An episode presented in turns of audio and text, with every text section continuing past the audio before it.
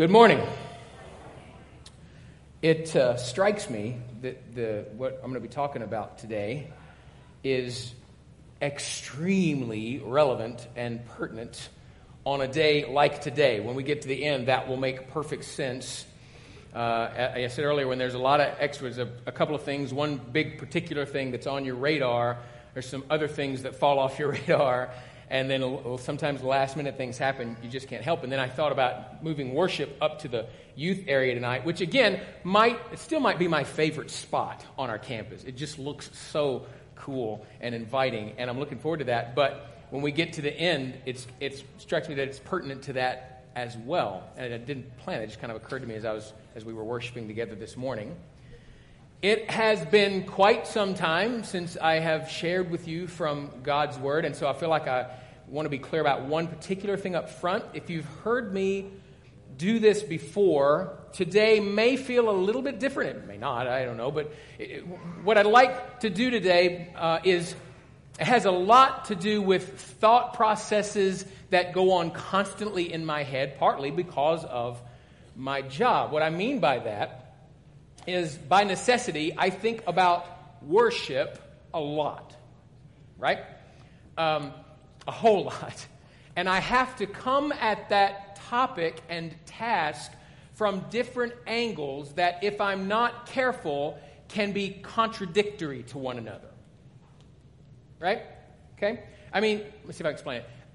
On one side, one side of many, on one side, there is the practical aspect of our worship, of our corporate worship. There is the planning, there is the preparation, there is the communication, there is the execution. On another side is what we'll call the experiential the time that we meet, the space in which we meet, the environment, the atmosphere, if you will. On yet another side, and there are others, these are just three, on yet another side is the spiritual aspect of our worship the intent, the focus, the most important things. So today, you're going to hear me use a particular word a ton of times, and that word is moment. I, I went back and forth with what title to give this, and what I landed on was, and I, I use this carefully uh, and, and with a little bit of a caveat, making the most of the moment. So First of all, I think we know, I think there's probably agreement across most of this room, worship is not about us. And we don't come to worship primarily because of what it benefits to us. We come because of Him. We're going to get a lot deeper into that. So, but you're going to hear this word moment a lot. So that we stay on track with one another, let me give some parameters for this word, okay? When we come together for worship as a body, when we gather to sing and to pray and hear the word, that is the main emphasis of that word today. This is our moment, right? Now, the moment can be other things that we are doing for the Lord at any given time. They can be moments of service, like we had a glorious time in on Easter Sunday. Jeremy talked about that in great detail last week and what maybe comes next for many of us. Moments like uh, moments of mission, as in on the mission field when God works particularly intensely. Moments of, of intense experience with Him, such as possibly when we walk through a difficult time and we experience His grace and His work in a deeper measure, right? But for our time today, the parameters of moment are primarily our corporate gatherings of worship. For the most part, when we say the moment, that's what we will have our view our corporate and private, and you should have private worship, by the way. But that's what we're going to have in view the worship to our Savior and Lord. Now, let me be clear about something, and I think you know this probably about me. Placing a, I'm going to use the word healthy emphasis because you can't do what we do without placing an emphasis on the things that need to be done. So, placing a healthy emphasis on the moment itself is not a bad thing necessarily.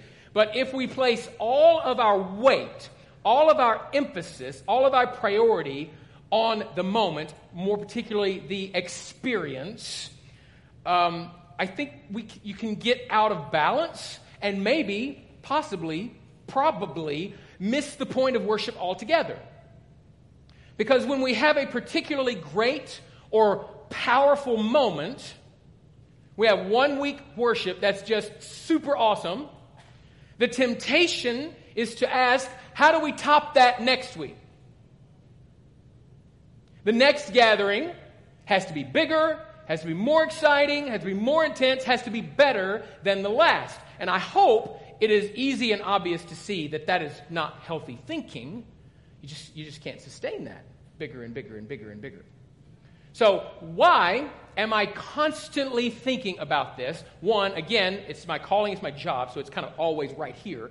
But let me give you some background. Now, this is probably what's going to feel a little bit different. We're going we're to kind of hover and circle the plane a lot before we land it. So, hang with me, okay? Sometime back, I found a note uh, in my journals from years ago connected with Second Chronicles. Go to Second Chronicles 5, particularly verse 14. We're actually going to start in verse 13.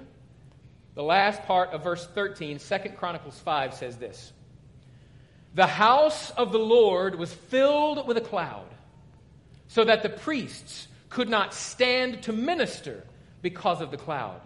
For the glory of the Lord filled the house of God.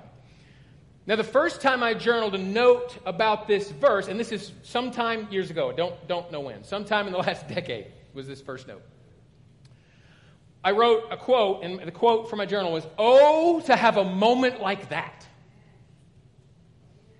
I was wishing for that kind of experience. How can we get to that kind of place, that kind of moment where we can't even minister because God's glory and presence is too great and too thick? How awesome would that be, right?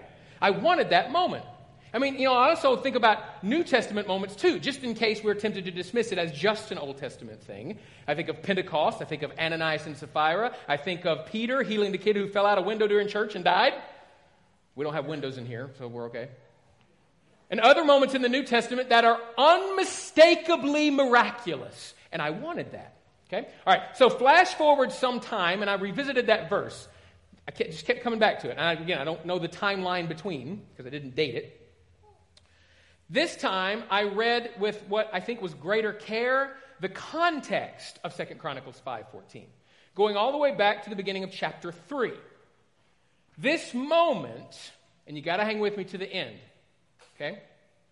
This moment I was looking at was at the end of a very long and intensive process of Solomon's building of the temple. It even goes back to the beginning of chapter 2, where he's beginning to, uh, preparing to start the project.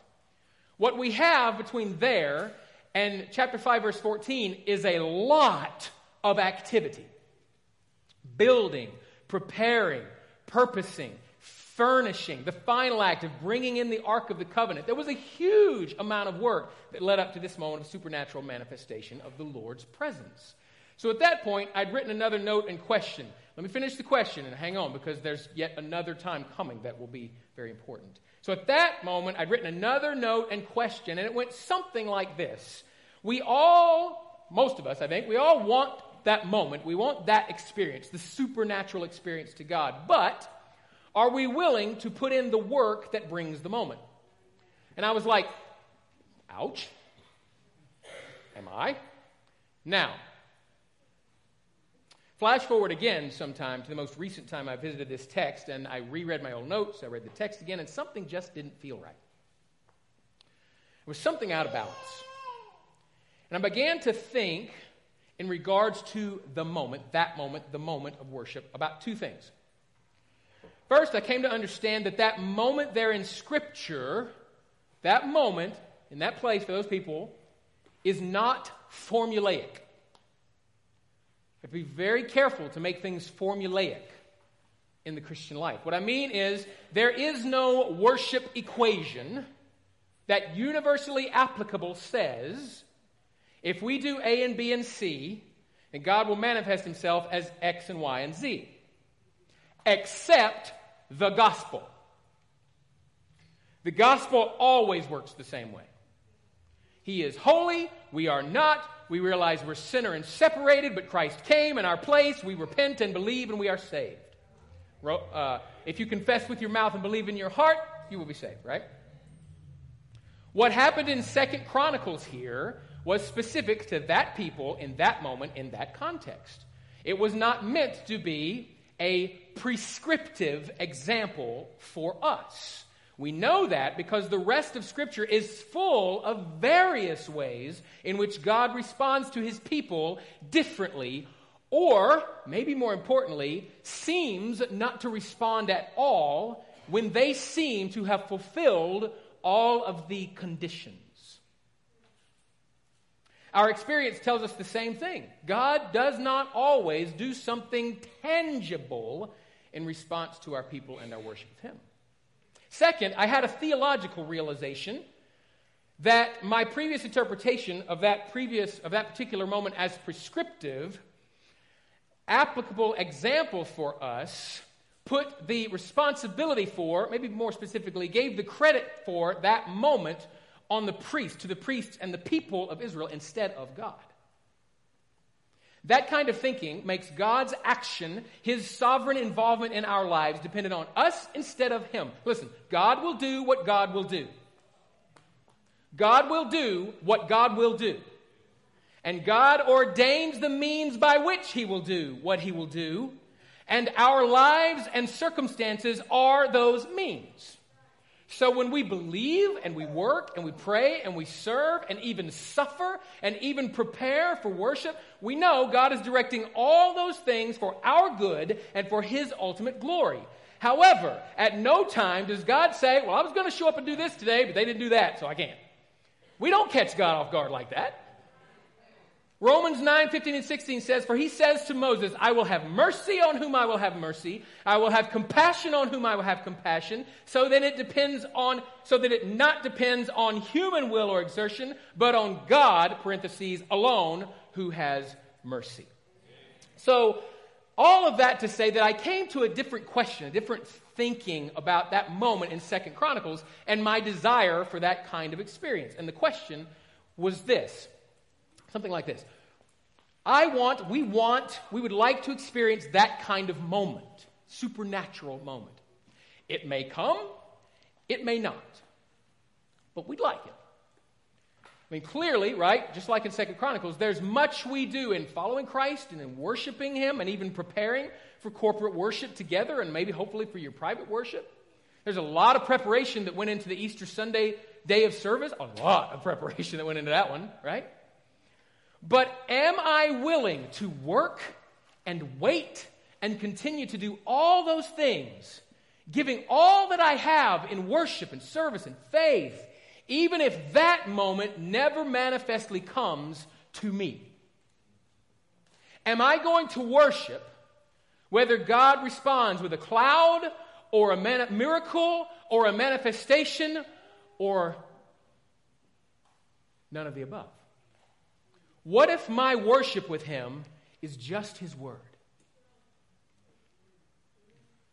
That stopped me in my tracks. I had to settle in there for a bit because, again, my job is literally to prepare and lead and execute collectively our weekly moment. But when the moment and the things that make it happen, we'll use the word logistically there, become preeminent, when they become the preeminent concern, and in my formerly erroneous thinking, dependent on me and us, not only do I miss the true worship of my Savior and potentially hinder that of others, I can and probably am very easily in sin. The sins of pride, the sins of anger, the sins of disobedience, the sin of idolatry. We'll flesh that out a little bit. I'll share more about that in my own heart. But for now, I will stand here and confess to you this has happened to me more than I would like to admit. Very recently, in fact. It's a constant struggle. It's probably the reason this, I mean, I didn't write this this morning. when I get my worship completely, primarily preeminently focused on the moment, on the experience, and then I mess up a line in a song, or something technical doesn't go right, or any number of other things, my worship all too often stops. And I confess I have been angry and frustrated and at times shut down and go on autopilot. And that's sin. Now, by the grace, by the grace of God, every time I can remember that happening, which again is far too many times, more times than I would like to admit. Almost every time I can remember that happened, someone has come up to me to comment about, about how good things were that day about how powerful the music was, about how they sensed God's presence, how strong the message was, the service was, the worship was. And that's how I continue to know, by the way, that whatever happens, whatever good happens here is not me. It's all Him. For which I'm, I'm so beyond grateful. But for me, on those days, I have placed my emphasis in the wrong place and missed out. In short, I sin. Because my worship in that moment has become about me and the moment and ceased to be about the giver of the moment. So now what was I supposed to do with this moment in Second Chronicles that God had clearly had me revisit and clearly had to, something to teach me about my faith, particularly my worship, even my job? And what do I do with that?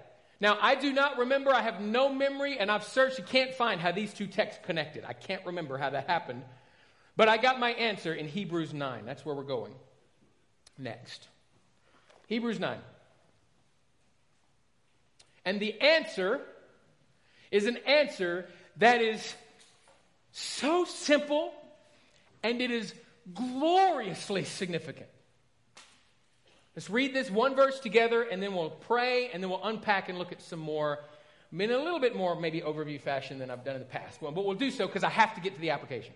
Because the application is just right, right in my heart.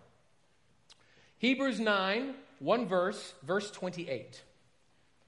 So Christ having been offered once to bear the sins of many, will appear a second time, not to deal with sin, but to save those who are eagerly waiting for him. Let's pray. God, thank you, Father, for your word, in particular, the ways that by your Spirit it, it tears us and heals us and remakes us. Especially in those moments, Lord, where by your Spirit you pierce a part of our life where there is sin, where there is selfishness, where there is something that should not be. And you, by your Spirit, replace it with something that should be. Do that again this morning in my own heart.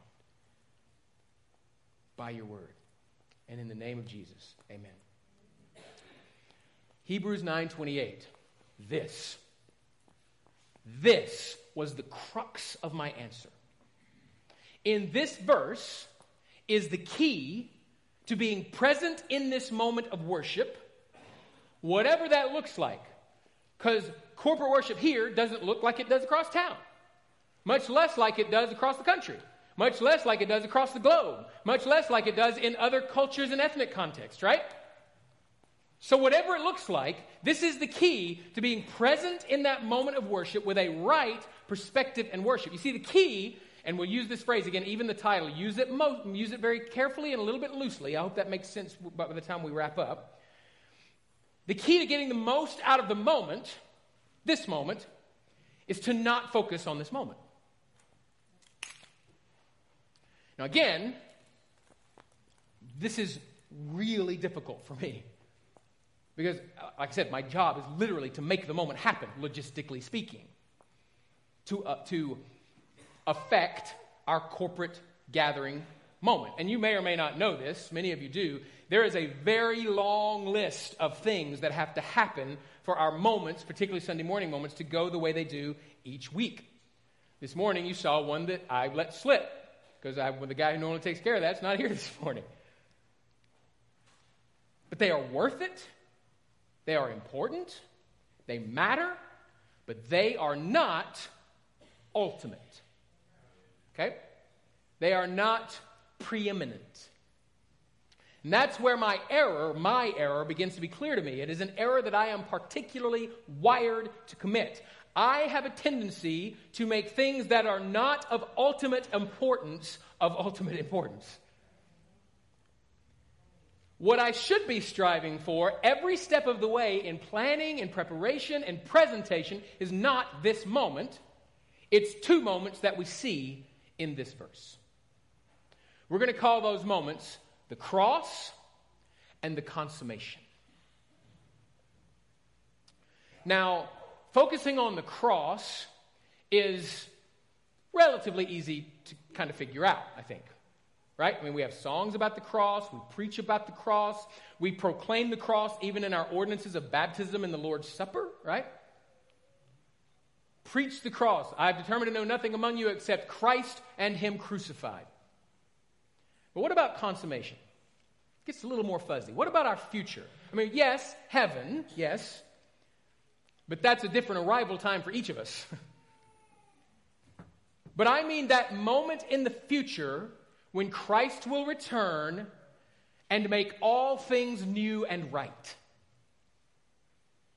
That can be a little bit more difficult to make tangible in terms of, in terms of a focal point, right? I mean, we know we have what we call blessed hope in Christ, right? So why is that a little more difficult? Well, for a couple of reasons. One, it hasn't happened yet. It's, it's not a tangible moment with a whole lot of clear explanation we can look back to and say, that I see. It's in the future. Two, there's a lot of different opinions based very much on Scripture about what it will look like, what, what, what happens when it does, what events will transpire and have transpired to get us there. Here's the thing, though. No matter what your eschatological view, if you belong to Christ, if you are His by repentance and faith, there will come a moment in the future when He will return, gathering all of His own to Himself to be with Him forever, and everything, everything, everything will be made right. That, that is the consummation. And it's there. It will happen. It will happen. We sing songs about this too. When he shall come with trumpet sound, oh, may I then in him be found, dressed in his righteousness alone, faultless to stand before the throne. Right? On that day, when freed from sinning, I shall see his lovely face, full arrayed in blood washed linen, how I'll sing thy sovereign grace. Come, my Lord, no longer tarry. Bring thy promises to pass, for I know thy power will keep me till I'm home with thee at last. And Lord, haste the day when my faith will be sight. The clouds will be rolled back like a scroll. The trump will resound and the Lord will descend. Even so, it is well with my soul. We have songs about that too. And it helps us. It encourages us. Even though we may not know exactly what it will look like or what will happen, we got a lot of pretty good ideas, but when it, we know what it look like when it happens, Whatever you think it's going to look like, it helps us. It encourages us. As a people, it should be part of what defines us as a people. To know that we are, to know Him by faith and that we are looking to, waiting for, eagerly, and hoping for Him. Matthew Henry, one of my favorite commentators, who was a Puritan guy from several couple centuries ago, wrote this. I, I love this. I love this quote. Remember, this is kind of Puritan language. Observe, he says. It is the distinguishing character of true believers that they are looking for Christ. They look to him by faith. They look for him by hope and holy desires. They look for him in every duty and in every ordinance and in every providence now. And they expect, they expect his second coming and are preparing for it. And though it will be with sudden destruction to the rest of the world who scoff at the report of it, it will be eternal salvation to those who look for it. And even if you're not sure what you think it will look like, you can look forward to it in hope and in faith. How? If it's not crystal clear, by at the same time looking back to the cross.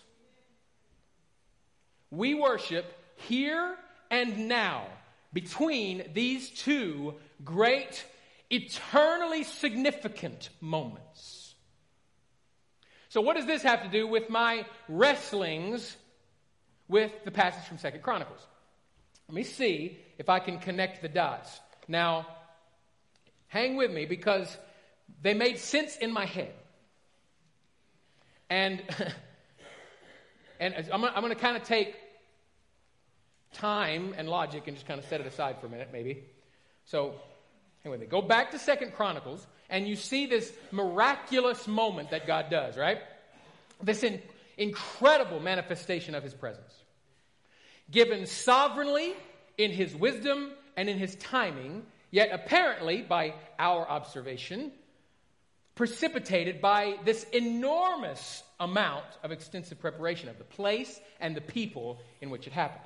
Now, I didn't mention this earlier, but in the next chapter, chapter 6 of Second Chronicles, during Solomon's prayer of response to what just happened, we see something in verse 4 and 6 that God had something like that moment in mind long before that moment.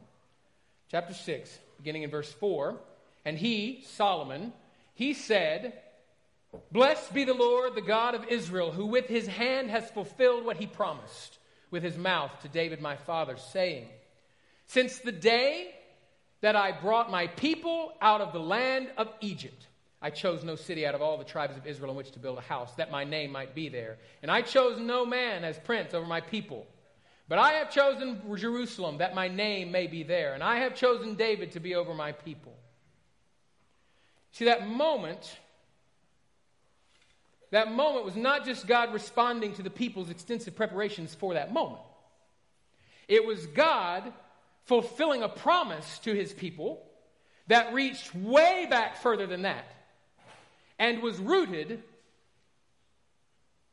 and was rooted not in their service to him but in his promises to them. Get that. God works in our lives in our moments in our victories and in our griefs and however he chooses to work and he always works Whatever he does with them for our good and his glory is never rooted in or based on our obedience to him. They are always rooted in, founded upon his promises and favor and grace to us. That's how it works. Hang with me. This will hopefully make more sense if it doesn't just yet. Now go back to Hebrews 9. Go back to Hebrews 9. Maybe skim the first 10 verses, just skim it. Think with me, very briefly, about the fact that what was seen and demonstrated in the old system, the Old Testament system of sacrifice and worship and even atonement and relationship between God and his people in the Old Testament, we now know was looking forward to something better.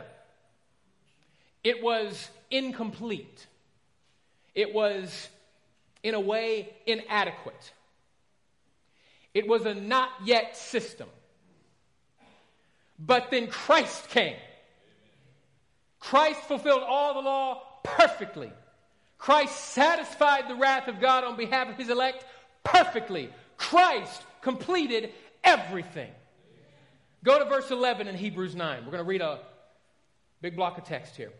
Starting in verse 11, Hebrews 9. But when Christ appeared as a high priest of the good things that have come, then through the greater and more perfect tent, not made with hands, that is, not of this creation, he entered once for all into holy places, not by means of the blood of goats and calves, but by means of his own blood, thus securing eternal redemption. For if the blood of goats and bulls and the sprinkling of defiled persons with the ashes of a heifer sanctify for the purposes of purification of the flesh, how much more will the blood of Christ, who through the eternal Spirit offered himself without blemish to God, purify our conscience from dead works to serve the living God? Therefore, he is the mediator of a new covenant, so that those who are called may receive the promised in- eternal inheritance, since a death has occurred that redeems them from the transgressions committed under the first covenant.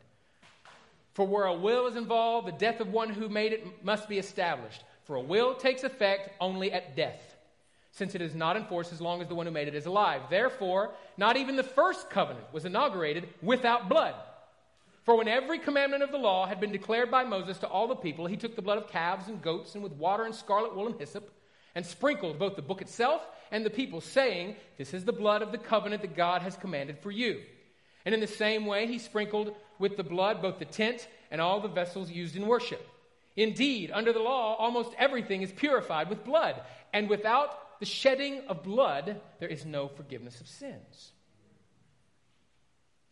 Here we see in a partial summary that here we see that what the old system did imperfectly, temporarily, and necessarily repeatedly, Christ does perfectly, eternally, and finally.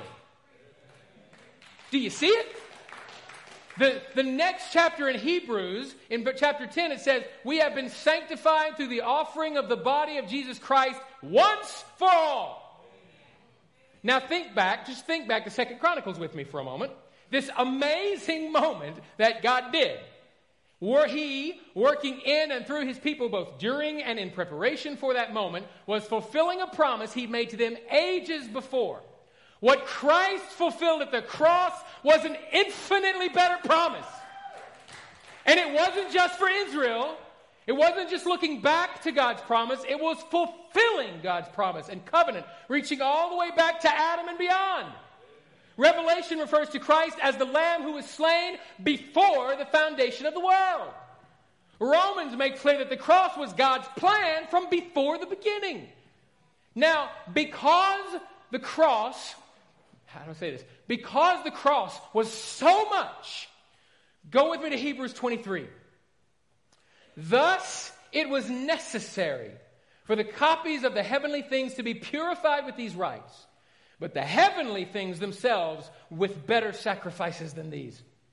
For Christ has entered not into holy places made with hands, which are copies of the true things, but into heaven itself, now to appear in the presence of God on our behalf nor was it to offer himself repeatedly as the high priest enters the holy places every year with a blood not his own. For then he would have to suffer repeatedly since the foundation of the world. But as it is, he has appeared once for all at the end of the ages to put away sin by the sacrifice of himself. The old system of worship and sacrifice and activity and even atonement were copies, shadows, representations of things which God had purposed and planned to do in the future. They had to be repeated. They had to be, spiritually and literally, they had to be purified and prepared over and over because they were copies, representations, foreshadowings of Christ. Now, be, I want to be careful here. It could be said, in part, that our current systems of worship are copies well, as well. Our new systems, our new expressions, if you will, of worship and praise, very clear caveat, which do not include atonement for sin. That's done. They're copies as well. They're representations. Not only of what is coming, consummation, looking ahead, but also crystal clearly of what has been done. When we gather and sing and pray and worship and repent and, and praise and preach and respond, we are not doing so to have our sins atoned for. We are not worshiping here to have our sins forgiven. We are doing so because our sins have been atoned for in Christ. We are not doing so, listen, we are not doing so in order that we can be with God one day in heaven. We are doing so because we are eagerly awaiting for Him who has borne our sins and already awaits us in heaven and will come again to gather us to Himself one day. We worship between two great moments in eternity the cross and the consummation. We stand here and worship in this place and in this moment, looking back to the cross, to his substitutionary death in our place that atoned for the sins of his people and his resurrection proving his victory over sin and death and the grave. And we look forward to his return when we will see him as he is in full glory and we will be with him forever. And all the things that are not right with this world, sin and death and grief and loss and sickness and war and poverty and injustice, all of them will be made right. We look back and we look ahead, standing here and now only in the hope that Christ can offer in the gospel. And if you are here today and you don't stand on the hope of the gospel alone, you know you're not sure, you do not know, or you know you have not been saved by grace through faith in Christ alone with no additions, because if you add anything to it, it doesn't count.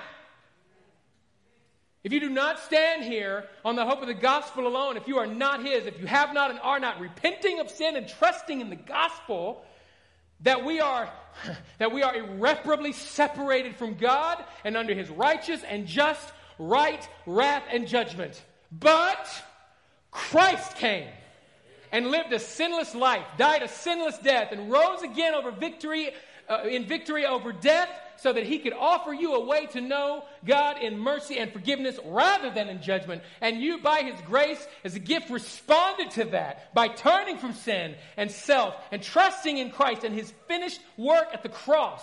If that is not you, then these two moments don't mean for you what they mean for those who are his. For you, maybe they're just events, warm fuzzies. They're feel good things to mention. They're moments to clap for in a sermon. Or maybe, maybe by God's grace, they are moments of terror. Because you know you are not His.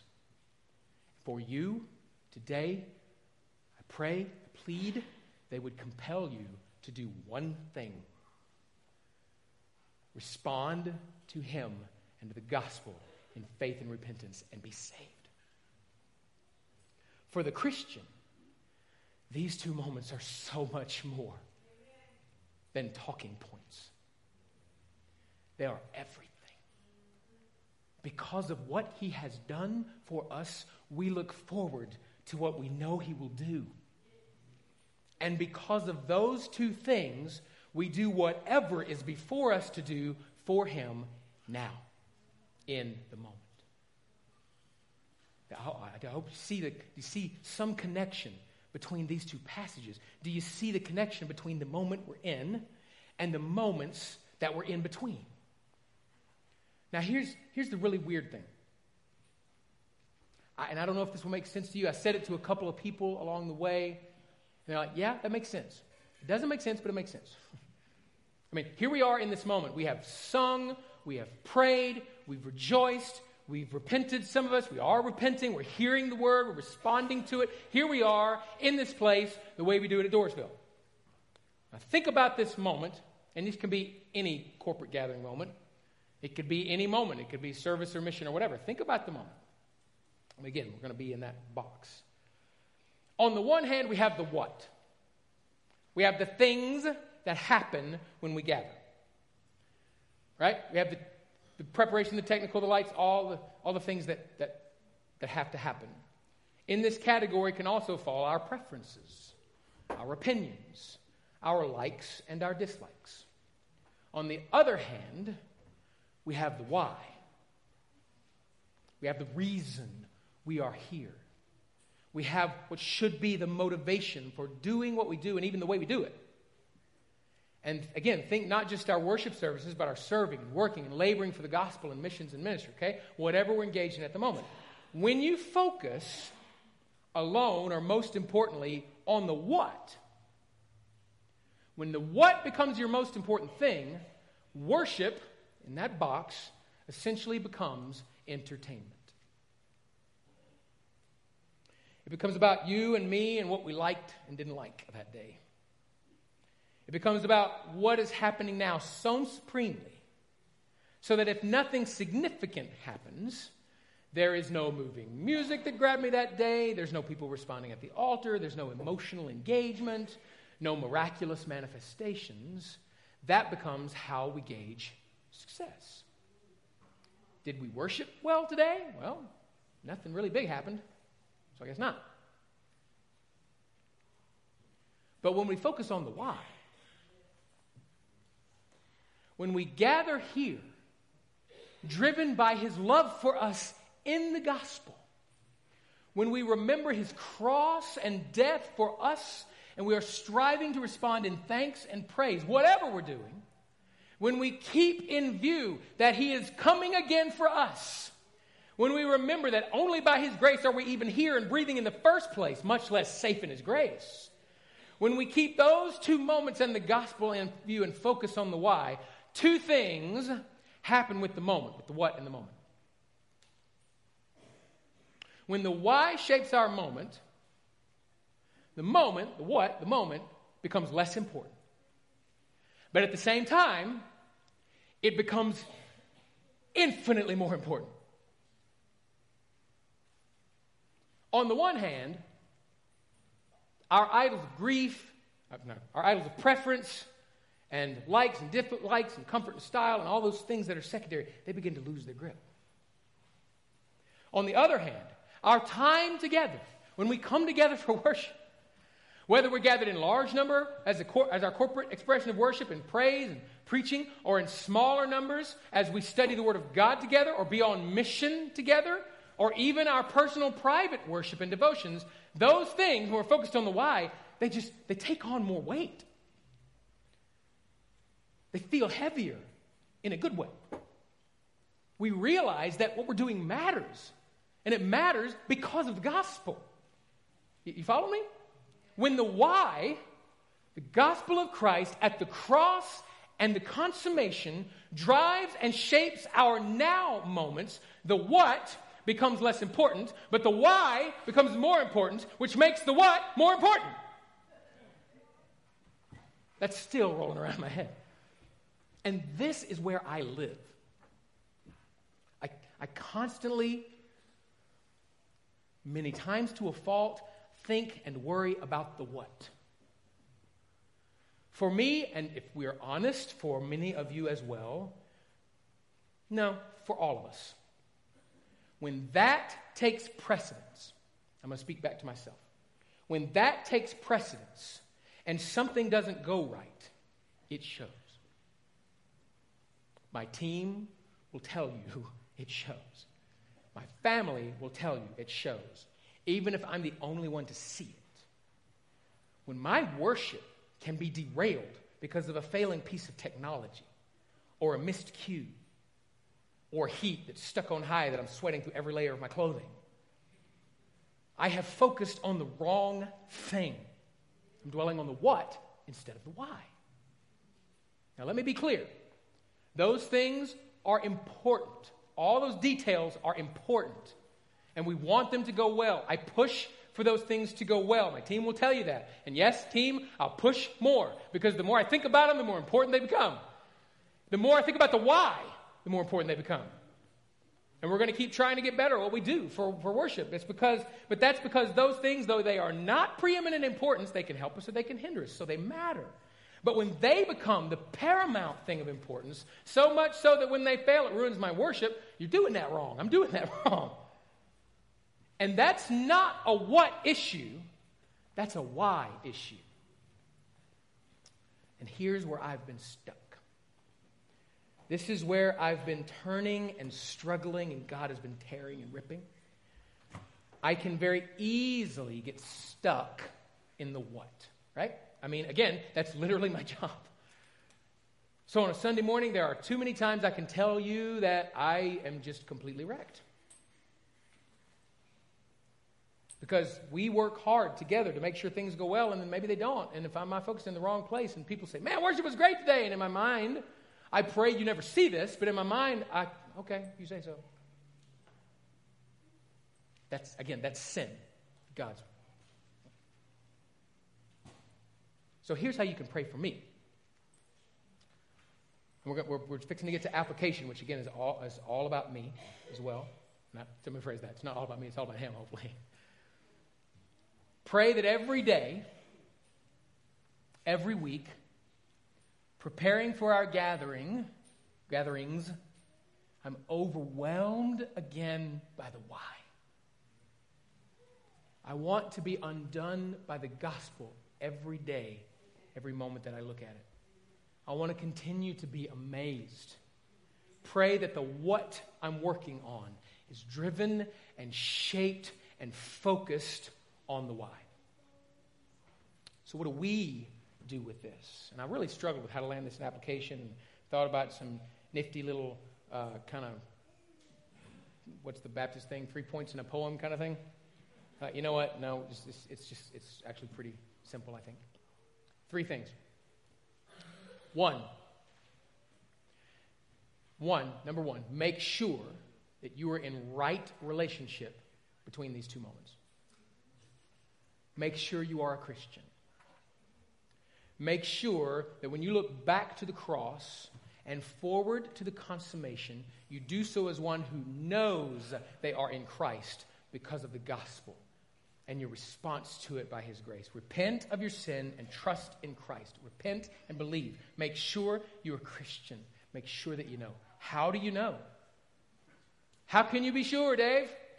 Well, my short response in this moment is if, if you are not sure, if you don't know, you probably know. I want to say that again so it sticks. I don't know, then you probably know. And here's what I would plead with you to do come today, turn from your sin, and trust in Jesus. Here's the thing, though if you have a continuing problem with doubt and assurance of salvation, as a side note, I have a book I'd like to recommend to you. I'd like you to come see me after service today. It's a book I wish I had 10 years ago. I've already recommended it to like six people. It's called Stop Asking Jesus Into Your Heart by J.D. Greear, and it is a fantastic book on having assurance of salvation and how you can know that you know that you know and be done. It's helped me so much, and I think it could help you.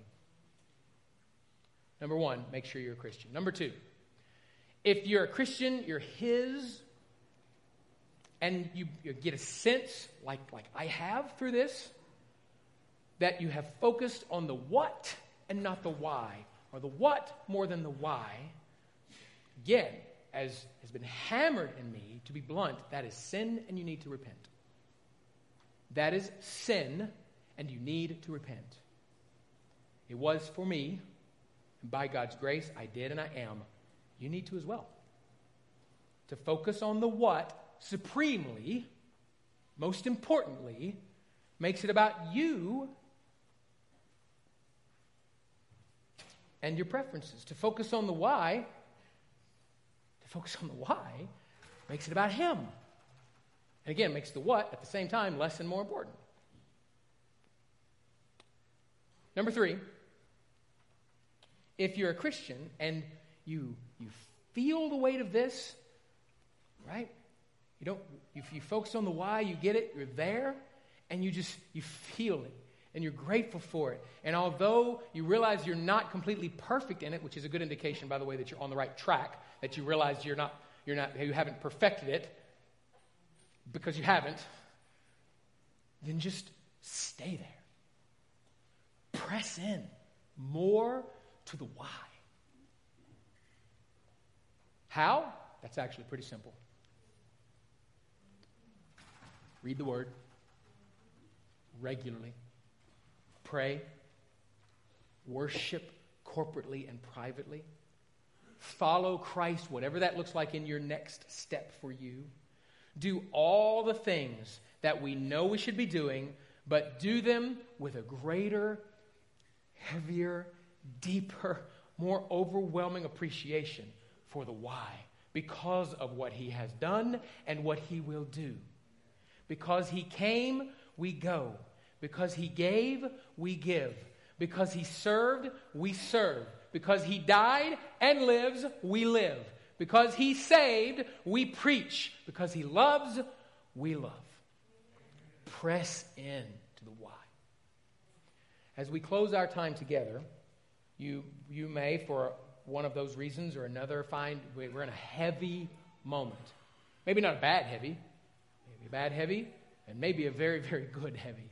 So, you know what I mean by that? When grace is heavy and thick and you're overwhelmed again, that's a good heavy. And if you're there, and if you're there in a heavy place, and it's maybe not a good heavy because you know you need to repent and believe and be saved, you know you're not in right relationship to Jesus between these two moments, you're about to have an opportunity to do just that. Brent will be down front, some of our deacons will be down front to help you with that, and you can come and do that or bring your questions about it. We'll begin to help you answer your questions. If you're a believer, the Lord is convicting you about placing your focus too much on the what instead of the why of our worship, and in so doing, committing sin of idolatry, then you're about to have an opportunity to repent of that as well. And listen, you're not alone. This whole thing comes from God ripping at these things in me. I get it.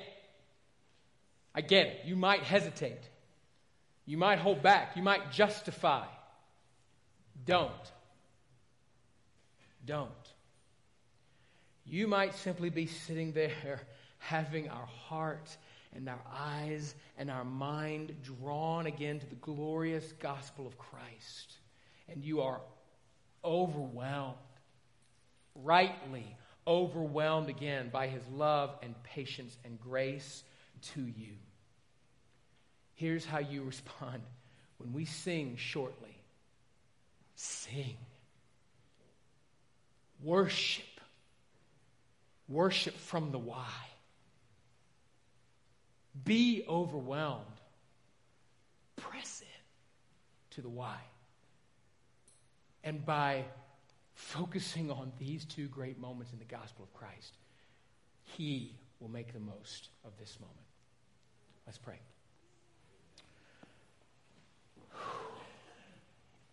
Father God,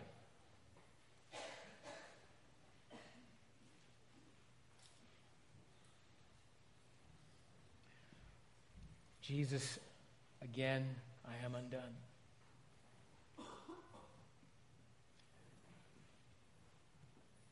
Christ shows his love for us in this that even while we were still sinners, Christ died for us. That you would save a sinner like me. That you would be patient with a sinner like me. That you would continue to sanctify and forgive a sinner like me. Thank you for a better focus on the why we do what we do when we come together. As we sing in just a moment, Lord, you know what you have purpose to do in every heart that's here. Do it.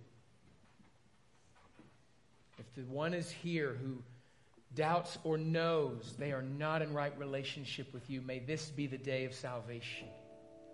That they would come to you and repent of sin and trust in Jesus. Lord, if we are here, we are believers, but we know we haven't got this right. We know we have put our focus in the wrong place. We know we have worshiped our preferences. Lord, by your grace, help us to repent.